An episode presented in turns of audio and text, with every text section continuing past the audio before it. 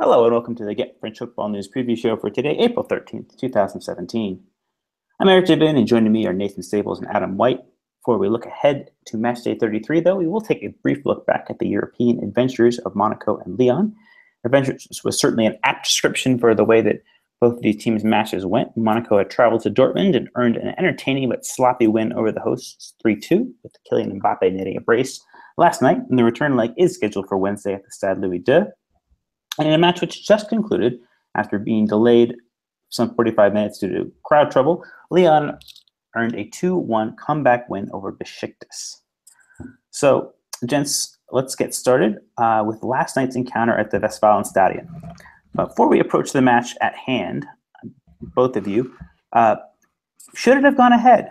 Was this a matter of money or simply of lack of options given the DFB Pokal is midweek the last week of the month?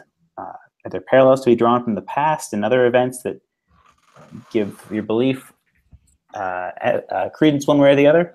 Nathan, we'll start with you. It's it's super tough. I, I, I don't think the game should have been played. Um, I sympathise a lot with the Dortmund players and, and, what was a traumatic event. I mean, you just have to watch the interview with Nuri Sahin with uh, young Arne uh, Fjord after the game that they weren't ready. Um, uh, reports today that they were um, told about um, the nails in the back of the headrests about five hours before the game, which puts in perspective that it could have been a lot, lot worse than it was. They, they were very lucky that the only sort of outcome of it was Marc Bartra's injury, but it's it's it's not it's going to shake you. Excuse me.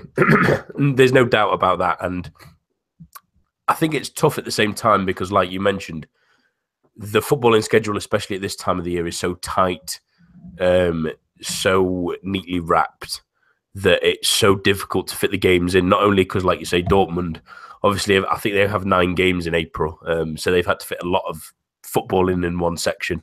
Uh, Monaco obviously still in every competition as well, so they don't really have a midweek free either. It becomes a problem of where you schedule the game, and in all honesty, UEFA maybe should have taken more time on that. Um, the positive thing from their point of view is at least there's no foreign tournament happening at the end of the season. Maybe we just nudge a couple of things back. It's such a tough thing though, and it's such a a, an awkward situation for the UEFA uh, for UEFA to schedule, but I don't think it's a money thing necessarily because again, scheduling where it is is the problem, not the money side of it, because they have enough to fix any issues. They they they earn enough, they will get enough revenue from the game. Full stop. But it clearly affected the game. It clearly affected the players, and Thomas Tuchel has every right to be thoroughly annoyed, not only with the UEFA, but I think uh, Dortmund's hierarchy that clearly probably went over his head in the decision of of playing the game. So, on on balance, they shouldn't have played it, but at the same time, you can understand why they had to play it. Adam, what about you? I mean, Dortmund had expressed some disappointment that they were told via a text message from from Switzerland, i.e., UEFA headquarters, that they weren't really consulted on on the match. I mean, perhaps moving it would have been an alternative as well as a safety precaution, moving it elsewhere in Germany maybe to Gelsenkirchen or to Hamburg. Uh, but what, what what is your take on the match being played? Yeah, I have to agree with with Nathan. I think that I would have liked to have seen it delayed for for a number of reasons. I think Nathan's absolutely right. I think it was probably a scheduling issue, given how hectic this this period of the season is, especially for these two clubs are in you know semi-finals of cups and quarterfinals of cups, and there's a you know that would take a long a lot of uh, you know, lot of rearranging of games, but I think that would have been worth worth the trouble. I, I mean, because it's such a it was potentially such a horrific incident, and obviously the Dortmund team having to play 24 hours immediately afterwards would have, you know, it would have affected them. So apart from anything else, it seems a bit a bit unfair on Borussia Dortmund to make them play so soon afterwards even if you even if you're you, you can look past any of the, the, the trauma they would have experienced or you know how, how scared they probably would have been at, at, what was potentially you know which was potentially such a such a um, sort of horrific could have been a really horrific thing and it was still obviously very very frightening and very very sort of very difficult to deal with from their point of view nonetheless. So i think from that point of view i, I think a bit more consideration could have been taken from from that point of view for the Dortmund players and for the, the club in general, and and arrangements could have been made to move fixtures to for their to, even just to you know to give give them a chance to, to to sort of move on a little bit, so they're sort of in the right frame of mind to play what is a very important very important game, and I think that's what Monaco would have been fine with. I think Dortmund would have preferred as a, as a squad at least. Perhaps the hierarchy had different ideas, and but UEFA had different ideas. But I think that the, the, priority here should have been the mental preparedness of the Dortmund team and, and the Dortmund club, you know, the fans and the club as a whole. And I'm not sure that was considered wholly given given the short period of time they were given to to to recover and and to sort of get themselves prepared for this game given given how how horrific that event could have been. Obviously they, they it was relatively minor in comparison to perhaps what was what was planned but um i i would have liked to have seen the the, the dortmund squad and their their mental preparedness given given priority in at least a week and and have to rearrange around. I think scheduling is annoying, but it can be done. I think it. I think Dortmund as a team and a squad should have been prioritised, and I.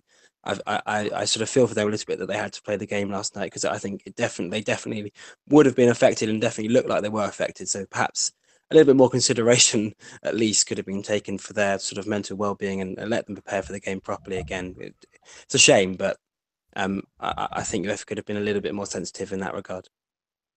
Yeah, it, certainly, I think there would, would have been no objections to perhaps bumping the their respective cup semifinals to into May and, and playing at that midweek, uh, just reversing the order of the fixtures or something like that. It's not that there weren't options; it was just a matter of unilaterality on the part of UEFA that I think has left a lot of us with a bad taste in our mouths. Yeah, absolutely. We'll say that there is some positives to be taken from this match. It was really nice to see Dortmund fans uh, working together to find accommodations for Monaco's traveling party.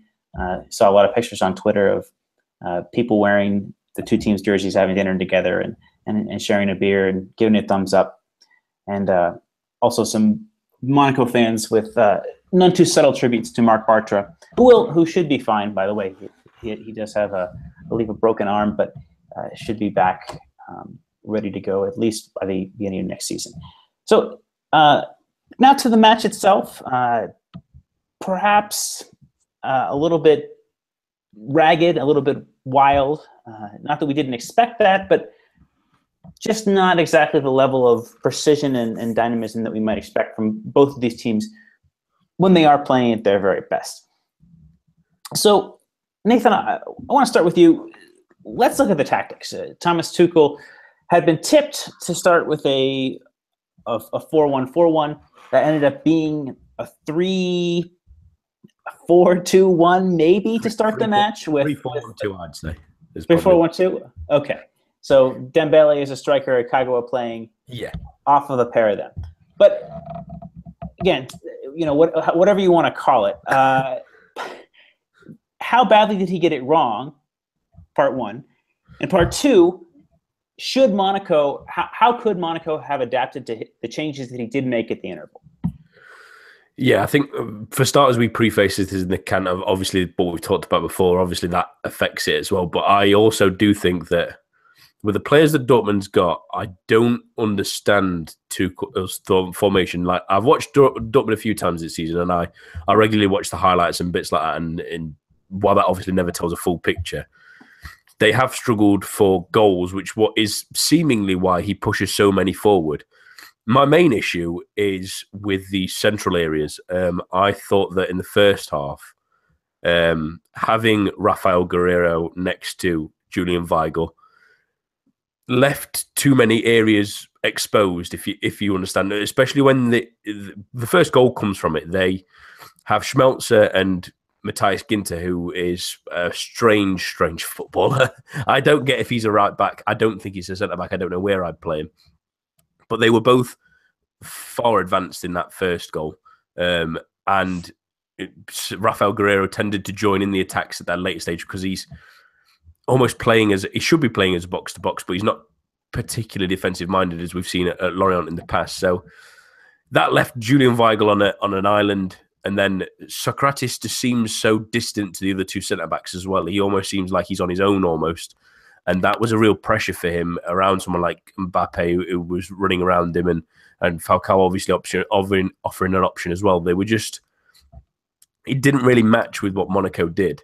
Um, as for the changes in and for that first half, they were they were just never seemed like they were going to be a danger. They they never seemed to get it into Dembele or or Aubameyang, and there was no movement in behind. And then second half that changes with Pulisic, who um, completely changed the game for Dortmund. He was excellent as he always seems to be at the moment. Um, getting a, like I mentioned it in behind, tormenting someone like Raggi, who um, bloody hell, um, it looked like he'd walked through cement uh, during half time and decided that um, cinder blocks would be better for boots uh, because you could walk past him. But Monaco needed to adapt to that better. Yeah, I agree with that because uh, for the second half, they allowed Dortmund a lot of possession in the first half, but in the second half, they allowed them too much room, too much time to organise attacks and do it in a structured way where they weren't caught on the counter as often. Monaco's passing then became more sloppy. They lost the outballs, and in, in, in all honesty, they were possibly a little bit lucky to get that third goal. That's probably going to just about see them through. I think because away goals is massive in this time, but Monaco should have done more. They should have really seen out this game because um, once they started to get in behind, they needed to sit maybe a little bit deeper. They maybe needed to. They brought Dirar on at a good time, I thought, but he didn't really affect it as much as I'd hoped he would. Lemar probably didn't realize his issues too often enough. Maybe they should have communicated on the pitch and switched so Dirar could help Raggi. Maybe Fabinho as well, covering that side rather than the other side. They could have done tweaked things a little bit better, but regardless of that, they'll be delighted with the result. Yeah, I don't think we could disagree with that. Just being a bit hamstrung there uh, without Bakayoko. Now, Adam, coming to you, the tie is obviously far from over, even though Monaco do have that lead and, and three away goals. But with Marco Reus potentially available, Tuchel having a better sense of how to counter Monaco's 4-4-2, and not only that, but the host will be lacking Fabinho uh, in the second leg. We saw how important he can be for that team and how poorly Monaco had played in the Coupe de la Ligue final. Um, is this lead safe for Monaco? And if if so or if not, how do you, how should this team adapt uh, come next Wednesday? I think first, firstly, I I don't think it is safe. It's obviously an extremely good first leg lead, being you know three away goals ahead in the tie, away at what is a very difficult place to go. You know, obviously with extenuating circumstances for this particular game, but still three two win at Dortmund is is an extremely good result for Monaco, and you know that's that they would have very much taken that before the game, obviously. Um, but given the way both these teams play and the fact they're both kind of freewheeling attacking teams, and you know as we saw as we see with Monaco as well, defensively in Dortmund last night, perhaps capable of errors and both, you know, capable of scoring, and you know, lots of goals between them. That the second leg, as we saw with Manchester City, who play in obviously a very similar way too, the second leg could be any score. So one goal lead is relatively fine, even though there are three away goals for Monaco. So I, I, really don't think the game the game is very much far far from safe. But it's obviously a very good position for Monaco to be in in terms of how they should play. Fabinho, as you said, is a massive, massive miss. Um, Andres Clavio has been on, who works with me uh, as my colleague at Football Radar for, for Liga and is, will, will, sings Fabinho's praises on, on, a weekly basis. He would tell you that he's easily their most important player.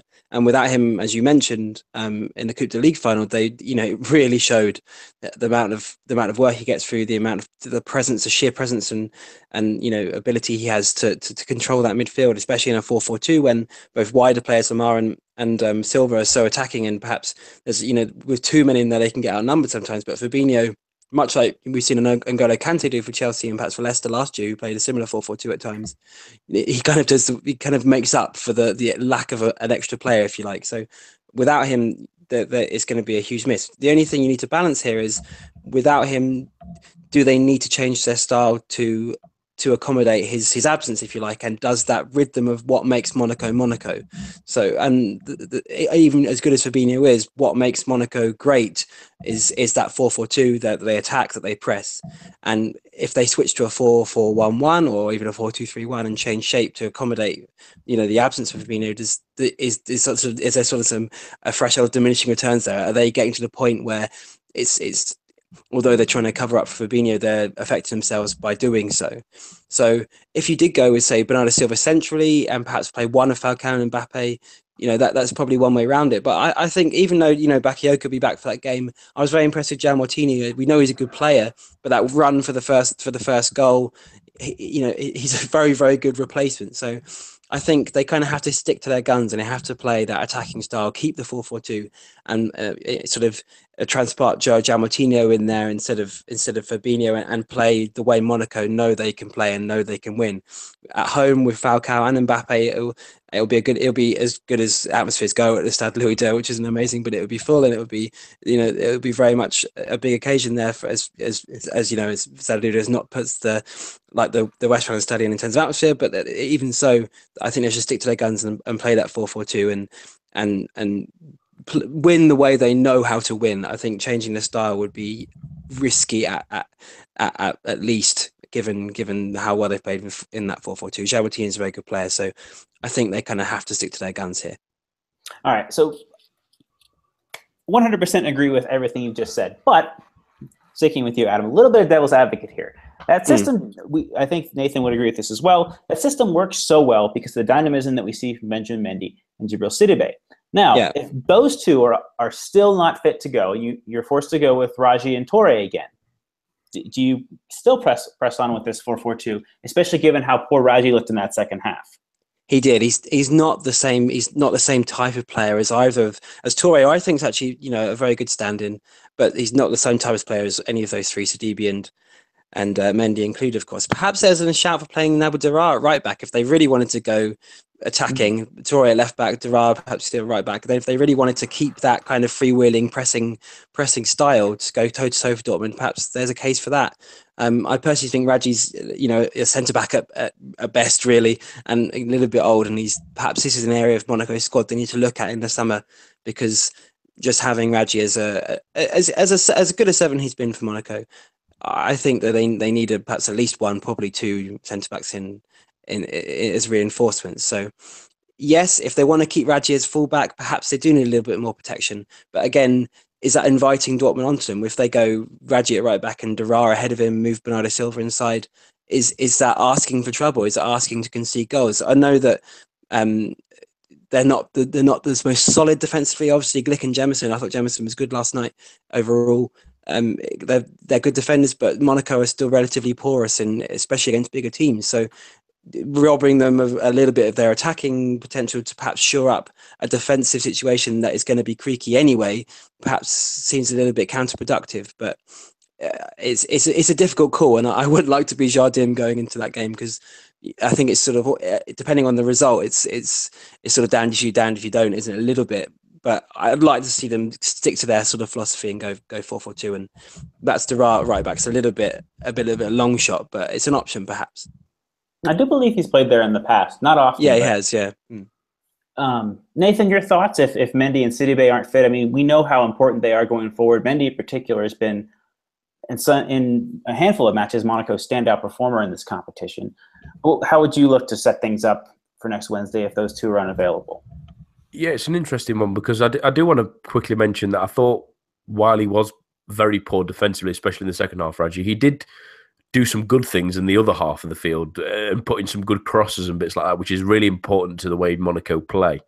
Um, which is why it's also interesting. I thought Adam made a really good point that Dirar in that position might be an interesting one because while he might not be the, as, let's say, savvy a defender as Raggi and, and more aware of his defensive position, his speed might make up for that compared to what we saw in the second half against Dortmund because he was terrorized by Pulisic. He was pretty terrorized by Dembele when he decided to go on that wing as well. And they can't have that happen again because if they allow Dortmund to get into a rhythm with a bit more rest, with a bit more concentration on the game, obviously with what happened, they could quite easily score three goals. But if they sit tight and they work with um, what they've got. I thought, like you've mentioned as well, Moutinho played better in this game than he did in that Coupe de, la, uh, Coupe de la Ligue final, and that's a positive because if they can move Bakayoko to more like what Fabinho does, or at least tell him to be like that, that might be a positive. So, if it, if that's the important one, I think we I think we all agree that Almamy Toure is a, is a decent enough cover for Sidibe, if not possibly a better defender anyway. So, uh, while he'll be a miss in an attacking sense. With this sort of game on the line, having Toure will be, will be fine. But I'm I'm skeptical on Raggi unless they play either Dirar instead of him, or they would have to play him in front of him because they can't risk leaving him that exposed again. I think that certainly sums things up nicely. So we will be, of course, all over this match next th- next Thursday to break things down. I think that uh, we're in for another enthralling night of football, hopefully without as much uh, issues surrounding the match as we had last time. So now turning briefly to the other uh, French team in European action, that is Lyon, who hosted Besiktas tonight. And of course, their match also wasn't without incident, uh, as uh, Turkish fans uh, were throwing things onto the pitch uh, and forcing, or under the fans below them, Lyon fans below them, forcing the fans onto the pitch. The start of the match was delayed by about 45 minutes.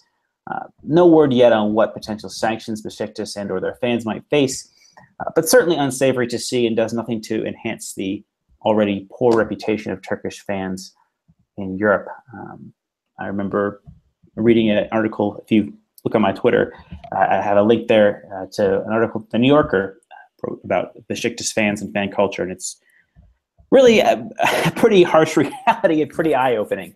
If you want to have a read, I do recommend that. But to the game itself, um, I guess uh, Adam, Adam and Nathan were otherwise occupied. Nathan was able to catch the second half, correct? Yes. Nathan and, and Adam are Manchester United fans. we can give them a pass occupied. on this one. Uh, they're for being derelict in their journalistic duties. I, of course, am a Lyon fan, so I watched the entire match. Uh, I guess for me, what was a little bit frustrating. Uh, Lyon won 2 1 again. Uh, or perhaps a bit fortuitous to get that result. They were really poor from set pieces, which you don't like to see. I, again, you know, Besiktas have a, a, a very big and physical uh, team. Atiba Hutchinson, the two center backs, a lot of players who are 6'2", 6'3". Even um, Talisca is is is a is 6'3 as well. Uh, Tosun, the striker, is is a very powerful physical presence. So Lyon definitely were at we're going to be at odds in terms of set pieces. So that that necessarily didn't didn't necessarily surprise me, especially considering how good uh, Talisca's deliveries are. But I think what frustrated me more than that, I mean, it's you, you never like to see your team look shaky and concede from set pieces. What frustrated me more is the way that Lyon set up tactically. Uh, a 4-2-3-1 with Corentin Tolisso partnering Lucas Tousart is nominally a very positive formation. It's very attacking. It had Valbuena on the left, Fekir behind Lacazette, and Rachid Ghezzal on the right. But I don't think that it afforded Lyon enough protection through the middle of the park. It didn't allow Corentin Tolisso to get forward like he should do and like he should affect the match. I think that they should have opted for a 4-3-3 uh, with Tousart sitting deepest and uh, one of Sergi Darder or Jordan Ferri partnering Tolisso. Now, I know that Darder has been sort of a non-entity since his arrival, but Jordan Ferri has been an important player for this team in the past. I know he's not as tactically sound uh, and he's a little bit hot-headed, especially on an occasion like this. But I do believe that he has more gen- enough genuine box-to-box quality for a match of this magnitude to be successful. I think that Lyon should have gone for a 4-3-3, uh, probably playing Nabil Fekir on the right and and Valbuena on the left. Now, why I say this is that Ghezzal, he can be a good solution, but in a 4 2 3 1, uh, especially with Valbuena switching flanks like he was, and Fekir cutting inside as well, and like I said, drifting, with three players playing a, playing a free role, you really need someone to be approaching that match as a more orthodox wide player. And Lyon didn't have that until Cornet came on early in the second half. And I think that each of those players each of the quartet of players, that is Ghezzal, Fekir, Lacazette, and Valbuena, are also sublimely talented with the ball at their feet, but they also need space in which to work. And if they're all trying to cut inside at the same time, you're afforded a natural lack of width on one hand, and also because I mentioned that that uh, Besiktas were playing without an orthodox left back. Adriano was on the pitch, but he was playing as a, as a left winger to start the match. Uh, Lyon didn't weren't able to take advantage of the space that they could have been afforded in wider areas from Besiktas. And they basically, in playing players that want so many players that wanted to cut inside, allowed Besiktas to sit deep and be compact and soak out the pressure. And it almost worked.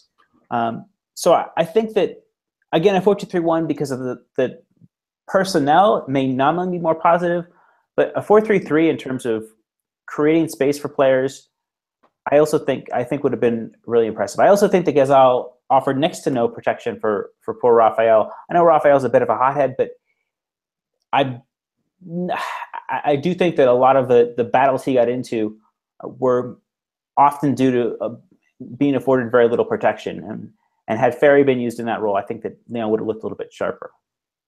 So that's my take on the match. I well done to Lyon. I want them to win, but again, it's just more fuel for the fire that uh, needs to go in this summer. He doesn't. He's still from match to match doesn't understand how to get the best out of this team.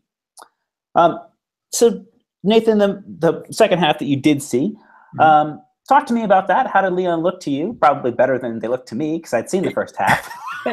yeah. But, I, I, sorry, Kevin. No, no. Uh, were they lucky to get the result, or did they, did they deserve it for the way that they had adapted? I think, from at least what I saw in the second half, they probably deserved at least a draw, and they they've nicked the win, haven't they? From a, bit, a little bit of a absolutely appalling goalkeeping from the Besiktas goalkeeper. I have no absolutely no idea what he's done, but from the reports I've seen in the second half, as uh, the first half at least, it was Besiktas being physical, which is what I expected to get in about it. They nicked a goal through Ryan Babel and they sat on it, and I'm not surprised by that. But credit to Lyon that they not only grew into the game and, and really put a lot of pressure on Besiktas. Besiktas barely got out of their own half in the second half, really. Um, and that was a factor of, and like you mentioned, I thought bringing Ghezzal was the trigger. Um, bringing him off because he was a little bit of a non-entity um, brought Cornet on. That also seemed to free up Valbuena even more, um, who was excellent in the second half. I thought uh, Tolisso was very good as well and deserved his goal. They started playing quicker. They started creating more. Uh, uh started creating chances and dangerous chances at that. They maybe should have scored a couple more. There was Lacazette going around the goalkeeper and bits like that. He was a little bit poor, really. In all honesty, it wasn't. Oh, excuse me. One of his best performances, but um, no, I thought they probably just about deserved to squeak it, um, simply because they were so dominant that second half as it got further and further on. Um, Besiktas seemed to tire. They seemed to sit further and further back and allow the pressure to build on. And yeah, they nicked it. I, I, it was as competitive a game as I expected it to be. I, I mentioned on our podcast that I wasn't sure Besiktas were this kind of team to lay down and and uh, maybe give Lyon an easy ride. And the real positive for Lyon, and it's a strange thing to say because it was disgusting what we saw at the start of the game. Um, the fact that it's probably going to be a stadium closure in the return leg is a enormous boost for Lyon, an absolute blessing almost. I think if they got they grab a goal in Turkey, that game's over. Um, and fair enough, they deserved the win tonight. I think in the second for their second half performance, and it's a, they've got a real chance of progressing now. I have to agree with that. Uh, Adam, anything for you to add on the match, or? I think Nathan's right. If they if there is a stadium closure second leg, that's huge for Lyon, given how vociferous and how uh, overbearing sort of the, the, the crowd is at, at Besiktas. It, it would be a, almost a goal in Lyon's favour. It's it's that that that pronounced the the, the, the support they get. So uh, as as as as as unfortunate as tonight's incidents were, I think it may work out for Lyon to some extent if they if they're in a roundabout sort of way if they do get that stage enclosure because I'd fancy them to go through if that's the case and get, they've they've got away with one tonight a little bit have scoring two late goals. Besiktas are a good team and a very physical side and have have done really well to to to, to push Lyon that far. But I think overall Lyon are the better side and I'd fancy them to go through in the second leg. All right, so yeah, an overall positive week for the teams on the pitch in and, for, from Liga and in Europe. But uh, certainly, we don't like to see uh, some of the events that surrounded those matches.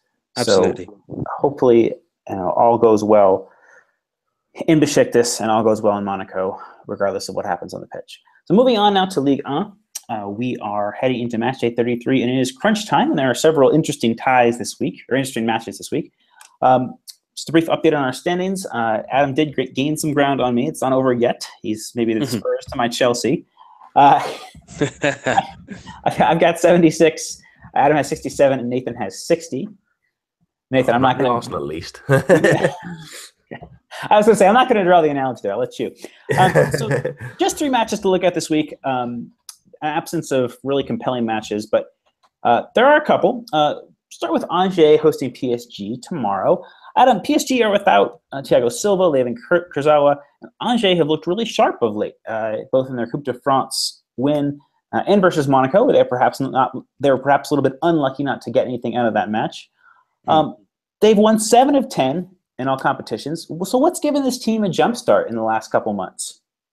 I think it's a number of factors. As I've mentioned on the pod a number of times, I love Angers. They're one of, put them and Toulouse are probably my favorite teams in the league. Uh, I think Moulin has done an incredible job getting them promoted and then creating this this effective and aggressive and um, sort of very compelling team to watch. They keep the ball brilliant in midfield. And and Ndoye Mangani and Santamaria, who's coming to replace Romain Saiss, who was very good last season before moving to Wolves. Those three in particular have have been absolutely brilliant since since returning for well since Ndoye turned for the African Nations Cup and since Christmas. They've really looked like the Angers we had last season when they were sort of third at Christmas and pushing for you know a European place for much of that campaign.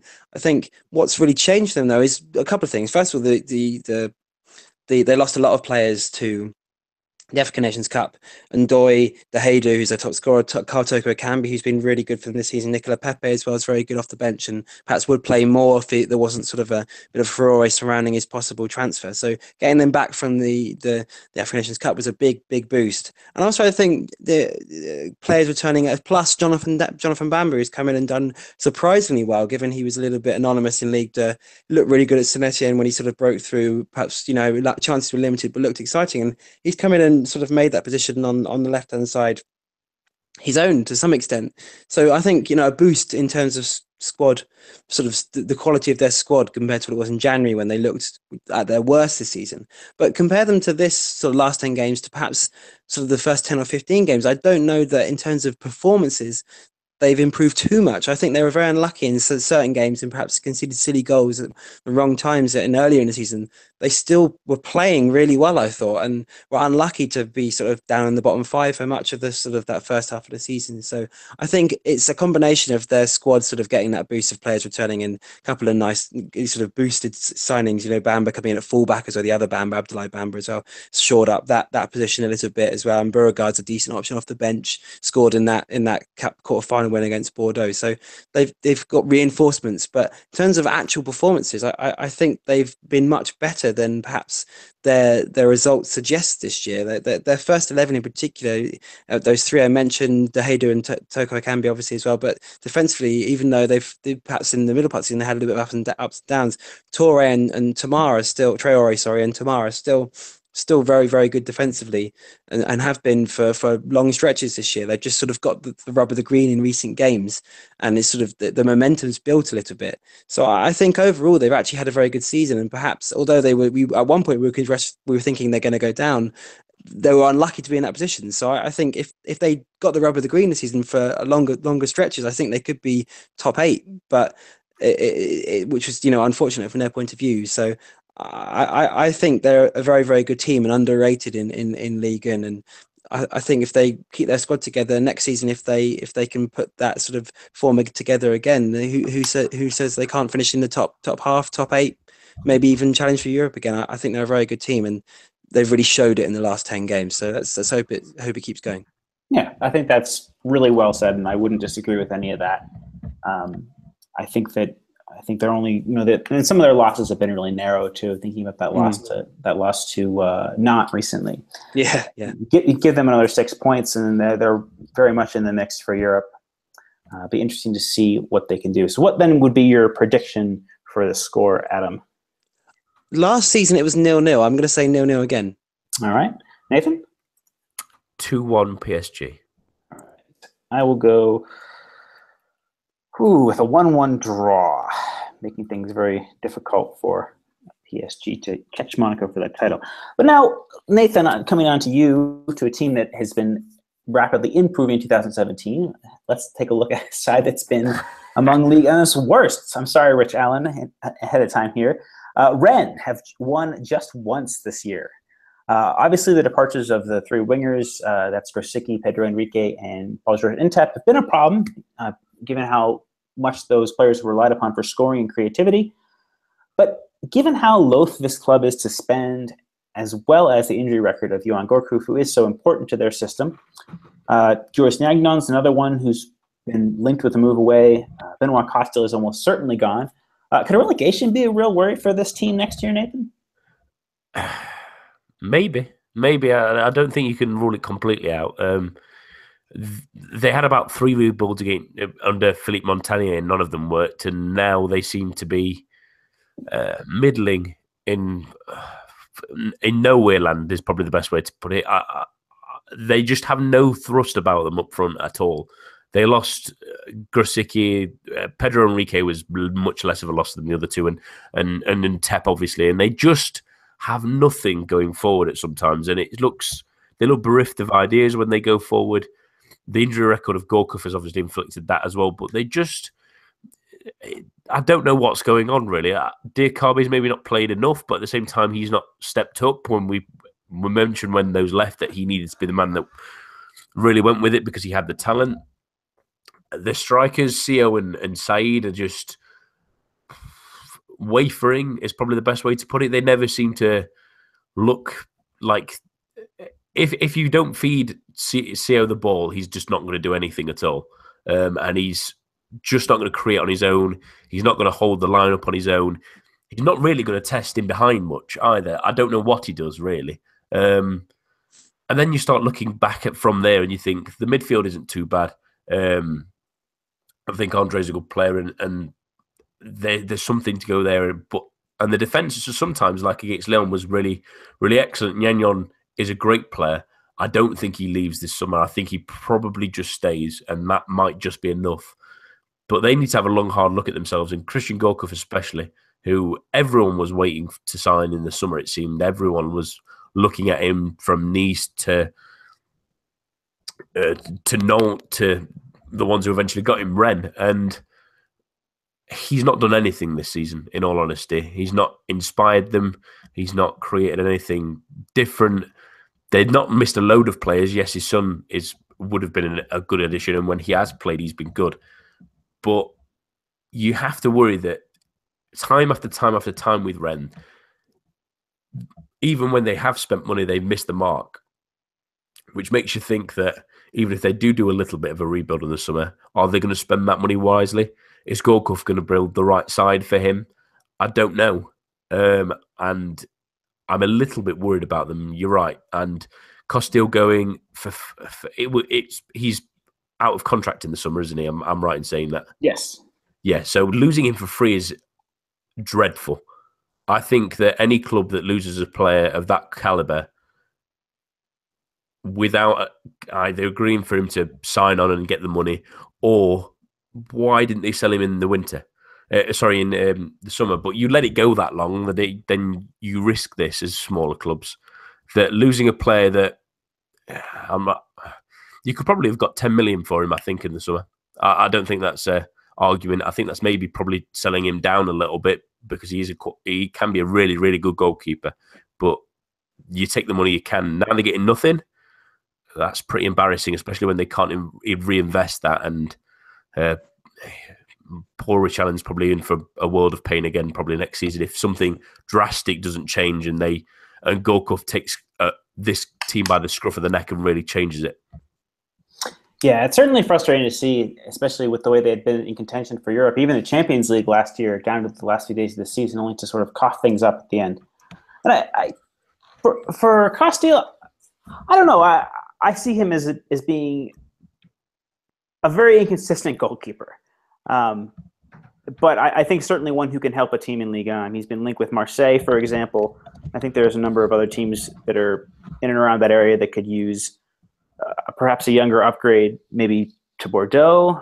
Cedric Carrasso is getting on a little bit now, and I don't think those young keepers are quite ready to take up that mantle. Uh, so yeah, I, I, certainly think that he's he's still ready to help somebody um, at it at or on the European level of play.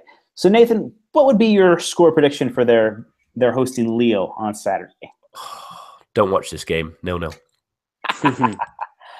All right, I think out of the multiplex, uh, yeah, that's not going to be one I pick. I'd probably go for Montpellier, Lorient myself. Uh, I'll go with a 1 0 Leo win. Adam? 1 0 for me. Neither, none of us are very optimistic about the goal scoring chances in that match then. Uh, we are running a little bit long, but there is still one more match I'd like to deal with. It is the weekend's Grand Choc, as they call it, the big match in France. That's Sunday evening at, uh, from 8 o'clock UK, and that's Marseille hosting Saint Etienne. Uh, Adam, you will be in our Guardian column this week uh, writing about Christophe Galtier. Indeed. Uh, perhaps you can give us a bit of a preview of that, what you're thinking in terms of uh, his relationship and his role in the team, and what the future looks like for him. Yeah, I think it's something we, we we've talked a bit about on the pod at times this season. That this is a, a bit of a make or break season for Galtier, particularly, and Saint as a club in general. Uh, as I said before, the the, the you know a, a, historic and prestigious team in France. They're one of the I think they hold their sort of joint into they've got 10 Ligue or titles, which is joint record holders, and they have ambitions to be, you know, challenging for at least Champions League places again, and they have they have done so under Galtier. Galtier took them over. They were fighting against relegation, and he, he's very swiftly taken them from the bottom third of the table to the top quarter, to the top five, and done a really fantastic job. You, you results wise, you, you can't fault him at all. He's been absolutely brilliant for Etienne, and they they look like uh, over the past sort of five five years or so, he's been there seven a, a genuine challenger for, for, European places in Champions League places, and have been unlucky not to get into Champions League qualifying rounds in at times in recent years. But I think the, the, the his tenure at the club has come to a point where he's taken them perhaps as far as he can. He's reached a bit of a ceiling, and it's perhaps grown a little bit stale for him at Saint Etienne. Not for any fault of his own, not for any fault of the of anyone in particular, perhaps. But I think it's just come to the point where both he and the club perhaps need a need a change. They're, they're down in, in seventh at the moment. They do t- traditionally finish relatively well, so there's still a little bit of hope for them there. But I think they would have been expected to be not making but challenging for that Champions League spot again this year. To, to you know, they expect to progress every year. So to to be at least Europa League groups uh, knockout stages, which they were, but perhaps they were last season as well. And there wasn't too much progress there. Obviously, they're not going to fancy themselves against Man United. Perhaps there's a little bit of get out for Galtier there that they weren't expected to win that game, but they were expected to be challenging for top four or five places in the league. And in seventh, albeit with a game in hand, which is against Monaco, not the easiest of games, three points off Marseille, four off Bordeaux. Those two teams look much stronger and perhaps in better form than than Saint Etienne. So there's there's a chance that they finish seventh and don't make Europe this year at all, which is probably what will happen. So uh, it comes to the summer and it's it's sort of has Galtier on a personal level. Look, does he need to look for another challenge? Are there other clubs out there that would that would suit him and and and perhaps require his his rather rather sort of direct and sort of unique set of skills. His skill set is very sort of very defensive, very pragmatic coach, but he gets results, and you know that's that's very worthwhile. And perhaps Saint Etienne they need a change as well. That that sort of pragmatic defensive approach has become ingrained at the club a little bit, and at least from my observations of of Ligue over the last two or three years working at Football Radar, is that they they're kind of ubiquitously boring. They they they they're they're good, but they, they don't excite, and it's sort of become a little bit stale for them. So perhaps they might also be thinking that it's time for a change in a, a, new direction for them. So if if they really don't, you know, at least tread water this season and make the Europa League again, then I think for both parties it might be best to move on. And this game on Sunday night will be a big, you know, pointer in in in in that sort of that sort of struggle, if you like. If they win, you know, they go level one points with Marseille. They've got a better goal difference. They go up into sixth. That's a, that's a huge result for them, and they're back in the running. But lose and they're six points behind Marseille. Say Bordeaux win as well. They could be not out of the race, but struggling, really struggling to make the top six. So it's a big game for them, and perhaps a big game for for Galtier's tenure at the club. It could, be his uh, could be his one of his last games in charge. All right, Nathan, I wanted to bring you in on this as well.